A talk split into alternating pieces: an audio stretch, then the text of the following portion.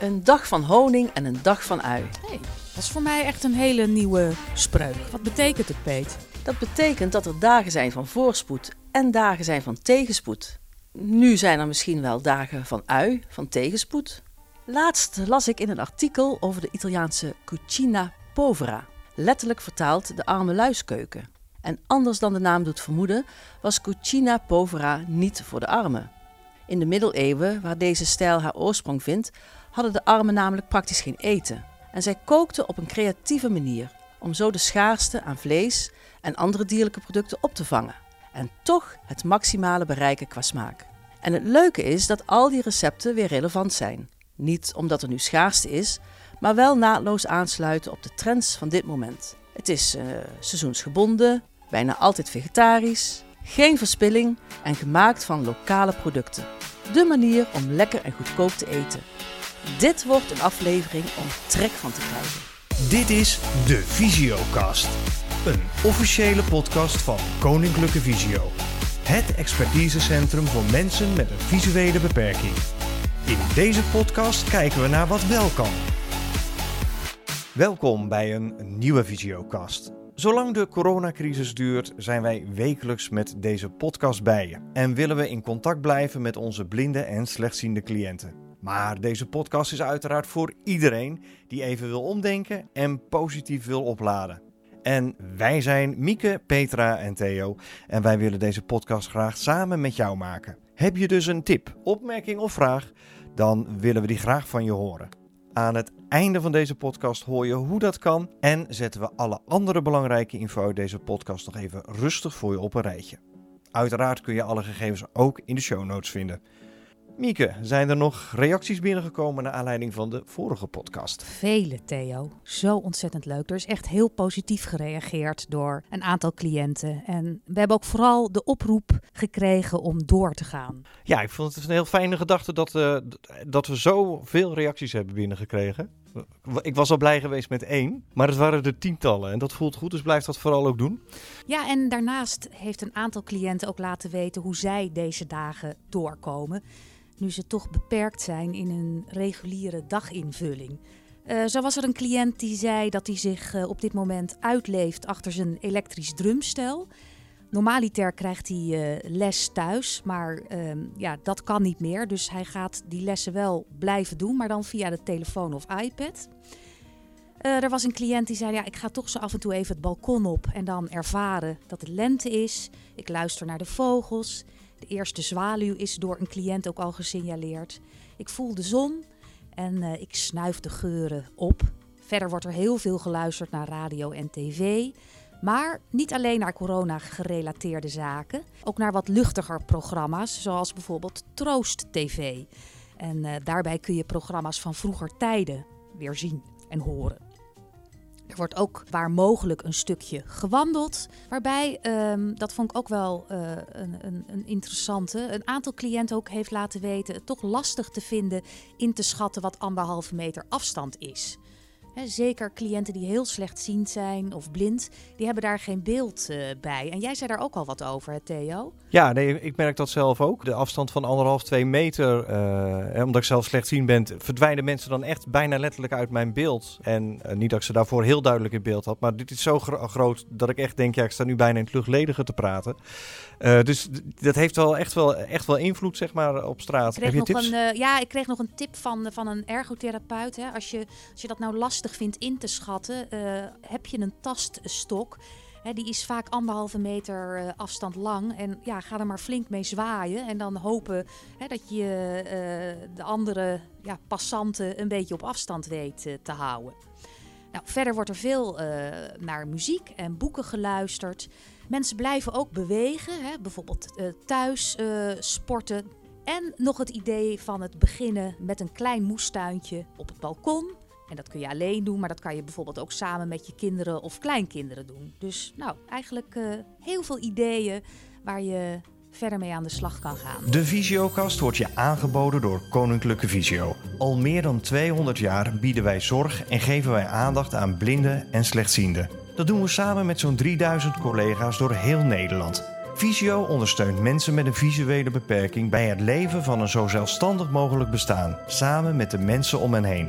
Wil je meer over ons weten? Surf dan naar visio.org of bel 088 585 8585. Voor we verder gaan wil ik je even attenderen op de informatie die wij je gaan geven. We nemen deze podcast op 26 maart 2020 op en gebruiken de op dit moment actuele informatie. Maar de ontwikkelingen rondom corona gaan snel en het kan zijn dat als je dit dus luistert, we oude of herroepen informatie geven. Informeer je dus goed over de actuele maatregelen. En wil je meer weten over waar je de informatie kunt vinden, beluister dan onze eerste aflevering. Een van de dingen die we vaak doen op een dag is eten. Daarmee zorgen we goed voor onszelf en we stillen onze honger. Eten moet bereid worden en dat lukt de meeste blinden en slechtzienden wel. Maar wat als het nou even niet lukt? We vragen het aan Jane Koster. Zij is ergotherapeut. Jane, waar let jij op als een cliënt jouw advies vraagt? Iedereen kookt eigenlijk op zijn eigen manier en iedereen heeft zijn eigen werkwijze. Onze rol als ergotherapeut is adviserend en meedenkend. Hoe pakt de persoon het aan? Heeft diegene overzicht? Werkt de persoon veilig? En heel belangrijk, maakt de persoon gebruik van andere zintuigen tijdens het koken. En train je dan in een speciaal ingerichte keuken op een locatie van Visio? Of uh, ga je gewoon naar de cliënt thuis? In iemands eigen omgeving trainen is meestal het meest zinvol. Hierbij kan de persoon zijn eigen spullen gebruiken en weet iemand het beste waar de spullen zijn opgeborgen. Een goede kastindeling is namelijk heel belangrijk. Zet bijvoorbeeld de ingrediënten en materialen die het meest worden gebruikt vooraan. Daarnaast is verlichting heel belangrijk. Goede verlichting in de kastjes kan het vinden van spullen ook makkelijker maken. Bij het trainen van koken zijn er twee belangrijke uitgangspunten. Een ervan is systematisch werken. Zorg ervoor dat alles op een vaste plek staat. Bereid zoveel mogelijk voor. Dus bij het maken van pasta kun je al in de ochtend prima de groenten gaan snijden. Zo verdeel je de taken meer over een dag. En voordat je aan het koken begint, ruim je op wat niet meer nodig is. Kijk, dat zijn handige tips. Heb je er nog meer? Belangrijk is visueel non-visueel werken. Maak gebruik van contrasten. Dus snij een ui niet op een witte snijplank, maar zorg voor contrasterende kleuren, bijvoorbeeld een donkere snijplank. Gebruik maken van andere zintuigen is ook heel belangrijk. Want heb je tijdens het snijden van die ui wel je ogen nodig? Of lukt het ook om even weg te kijken of om je ogen te sluiten? Dit is vaak spannend op het begin, maar tijdens het trainen merken we altijd bij cliënten dat ze uiteindelijk veel meer energie overhouden. En zijn er ook handige hulpmiddelen die je kunt gebruiken bij het bereiden van eten? Er zijn hulpmiddelen die ingezet kunnen worden, zoals een sprekende weegschaal, een groentehakker, een melkwacht. Dit is een hulpmiddel om te weten of het water kookt. Nou, voor het lezen van recepten zou je bijvoorbeeld voor kunnen kiezen om de recepten van tevoren te lezen. En je kunt ook gebruik maken om via je telefoon of via je tablet het recept voor te laten lezen. Daarnaast kan je er ook voor kiezen om de tekst te vergroten en deze uit te printen. Wat goed werkt is het merken van apparaten om deze non-visueel te kunnen bedienen. Dit kan door bumpons, dat zijn voelbare plakkers, of merkpasta te gebruiken voor markering. Merkpasta is een pasta die hard wordt en bijvoorbeeld op een kookplaat aangebracht kan worden. Zo kan iemand de kookplaat bedienen met gebruik van de tast. Maar het belangrijkste is, lukt het jou misschien ook wel zonder die hulpmiddelen? Lukt het ook bijvoorbeeld om te horen of het water kookt door je gehoor te gebruiken? Het belangrijkste waar we naar kijken is wat heeft iemand allemaal in huis en wat kunnen we daarmee? Wist je bijvoorbeeld dat je met een slagroombeker prima kunt gebruiken als maatbeker? Nee, leg eens uit. Een slagroombeker van 125 milliliter past precies 100 gram bloem, 150 gram suiker en 175 gram rijst. Nou, wat handig, dat wist ik niet. Bedankt voor de tips. En mocht jij nou vragen hebben voor Jane of haar collega's, laat het ons dan weten of bel de cliëntservicelijn 088 585 8585. Je luistert naar de Visiocast. Ook dit keer hebben we weer een cliënt bereid gevonden om iets te vertellen hoe hij op dit moment het doet gedurende de coronacrisis. En dat is Sef Alsters, die zich op het moment van het interview in zijn keuken ophoudt. Hallo, ik ben Sef Alsters, ik ben 54 jaar. Ik woon in Delft in een uh, heel leuk uh, klein uh, lief huisje aan de Koeportstraat. En daar woon ik samen met mijn vrouw, twee hele lieve dochters, twee honden en twee cavia's. Ik heb de ziekte van Stargardt, dat is een vorm van maculadegeneratie. Doordat door die ziekte mijn zicht steeds slechter werd, ben ik een jaar of vier geleden genoodzaakt geweest om te stoppen te werken als kok. En houd ik me nu vooral bezig met veel vrijwilligerswerk. Ik vind het echt heel erg geweldig om uh, in mijn leven als kok gewerkt te hebben. Ik vond het altijd een uitdaging om mensen te verrassen en uh, ze uh, blij weer naar huis te laten gaan na een heerlijk gezellig avondje met een goede hap eten en een lekker glas wijn. Ik ben met koken in aanraking gekomen omdat mijn vader en mijn moeder allebei uit de horeca komen. Ze hebben elkaar ook daar leren kennen. En toen ik een jaar vijf, zes was, stond ik zaterdags altijd bij mijn vader in de keuken samen gezellig te koken voor de komende week. En daar, eh, daar is het koken voor mij echt eh, ontstaan, de liefde ervoor. Door mijn slechtziendheid was het natuurlijk eh, best wel eens lastig om bepaalde zaken toch goed voor elkaar te krijgen. Maar ja, daar verzin je altijd wel maniertjes voor. Ik heb bijvoorbeeld geleerd om te luisteren of aardappels gaar zijn. Je kunt namelijk aan het koken van het water het vettere bubbeltje horen dat aardappels gaar beginnen te worden. Ook maak ik gebruik van kleine hulpmiddeltjes die uh, ja, je ook overal kunt vinden op internet. Ik heb bijvoorbeeld een melkwacht. Dat is een uh, soort glazen plaatje wat je in je pannetje met melk doet. En dat begint te rammelen als het water, als de melk begint te koken. Dat is wel heel handig. Ook het lezen van recepten uh, neemt veel tijd in beslag als je slechtziend bent. Dus daardoor uh, lees je de recepten vaak één of twee keer goed door. En uh, ja, is je geheugen zodanig getraind dat je de keren erop eigenlijk zonder het lezen van het recept het gerecht goed kunt maken. Ik heb echt geluk gehad in mijn leven dat ik van mijn passie mijn werk heb mogen maken. Koken is voor mij echt een enorme vorm van ontspanning. Ook nu nog. Ik kook uh, voor mijn gezin heel graag. En uh, soms ook voor groepjes. En als ik dan nog steeds te horen krijg dat het allemaal erg lekker is, kunnen mensen mij niet blijer maken. Tot slot heb ik misschien nog een, een leuke tip om eens thuis te proberen. Het gaat in dit geval om het maken van een tosti. je kunt de tosti gewoon dus met ham en kaas maken. Maar ik maak hem bijvoorbeeld ook erg graag met gegrilde groenten ertussen. Je zorgt ervoor dat je een uh, lekkere courgette en een aubergine en wat paprika hebt en eventueel wat ui. Die snij je in dunne plakjes en die grill je voordat je ze op de tosti doet eerst even kort op de grillplaat. Of je gebruikt daar het grill tosti ijzertje voor. Dan laat je dat een klein beetje afkoelen. Dan neem je niet gewoon een eenvoudige witte boterham, maar je neemt een lekkere, goede bruine boterham met veel zaadjes erin. Je doet de buitenkanten insmeren met een klein beetje roomboter of gewone boter.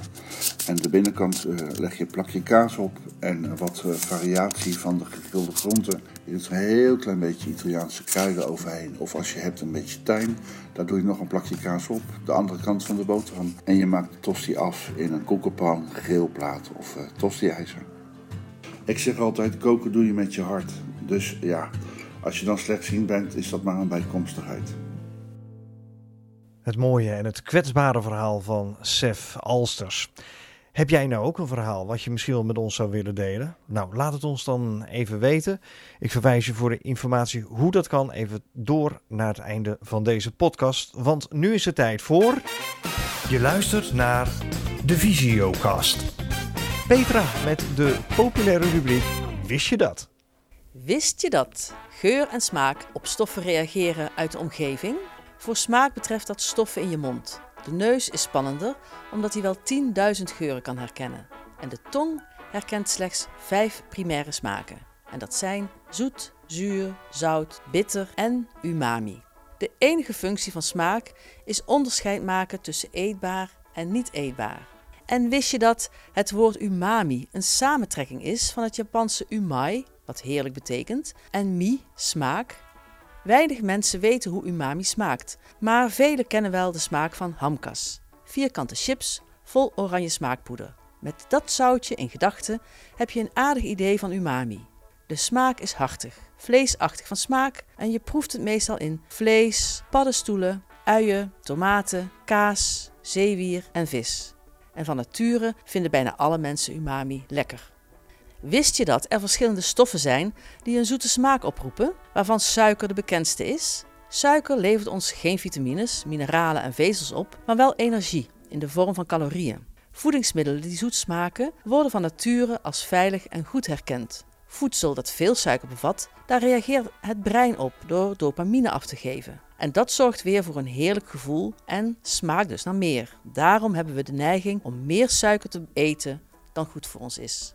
En wist je dat de smaak bitter kenmerkend is voor giftige planten en wordt daarom van nature geweigerd? Sommige planten beschermen zichzelf tegen vraat door ze giftig te maken. Bijvoorbeeld tomaten en aardappelen. Die hebben loof dat giftig is, terwijl de zaden van abrikozen en amandelen blauwzuur bevatten. Allemaal hebben ze een bittere smaak. We zijn daarop aangepast. En onze afkeer van bitter is dus een hele handige overlevingstruc. En natuurlijk zijn er ook bittere dingen die niet giftig zijn, zoals bijvoorbeeld spruitjes. Wist je dat voor zuur hetzelfde waarschuwingssysteem geldt? Zuur is kenmerkend voor bedorven voedsel, zure melk en onrijp fruit. Bitter en zuur zijn smaken die kinderen instinctief vies vinden. En bij het volwassen worden treedt er een lichte verschuiving op en worden deze smaken juist interessanter. Geur speelt daarbij de hoofdrol. Denk maar eens aan lekkere rode wijn. En wist je dat zout ook belangrijk is om binnen te krijgen? Je verliest elke dag veel zout via transpiratie en urine. En dat moet weer aangevuld worden door voeding. Zoute smaken worden daarom verwelkomd als lekker. Net zoals bij zoet en umami is er een wereld van overvloed en lastig om daar niet te veel van binnen te krijgen. Zout zit in bijna alle bereide producten en vrijwel niemand lijdt aan een kort eraan. Wist je dat je niet alleen met je smaakpapillen proeft, maar ook geur, tast, zicht en gehoor meedoen? Je smaakpapillen geven de smaken aan en de tastreceptoren geven via de tong en mondholte informatie over de consistentie van het voedsel. Is het zacht, knapperig of juist taai? Geur bepaalt voor een groot deel wat we proeven. En je kijkt ook hoe het voedsel eruit ziet. Bij veel gerechten doet ook het gehoor mee. Je hoort het knisperen in je mond, wat bijdraagt aan de beleving. Immers, zonder gehoor zijn chips een stuk minder krokant. Sta eens wat vaker stil bij wat je proeft. Ik zou zeggen, eet met aandacht en geniet.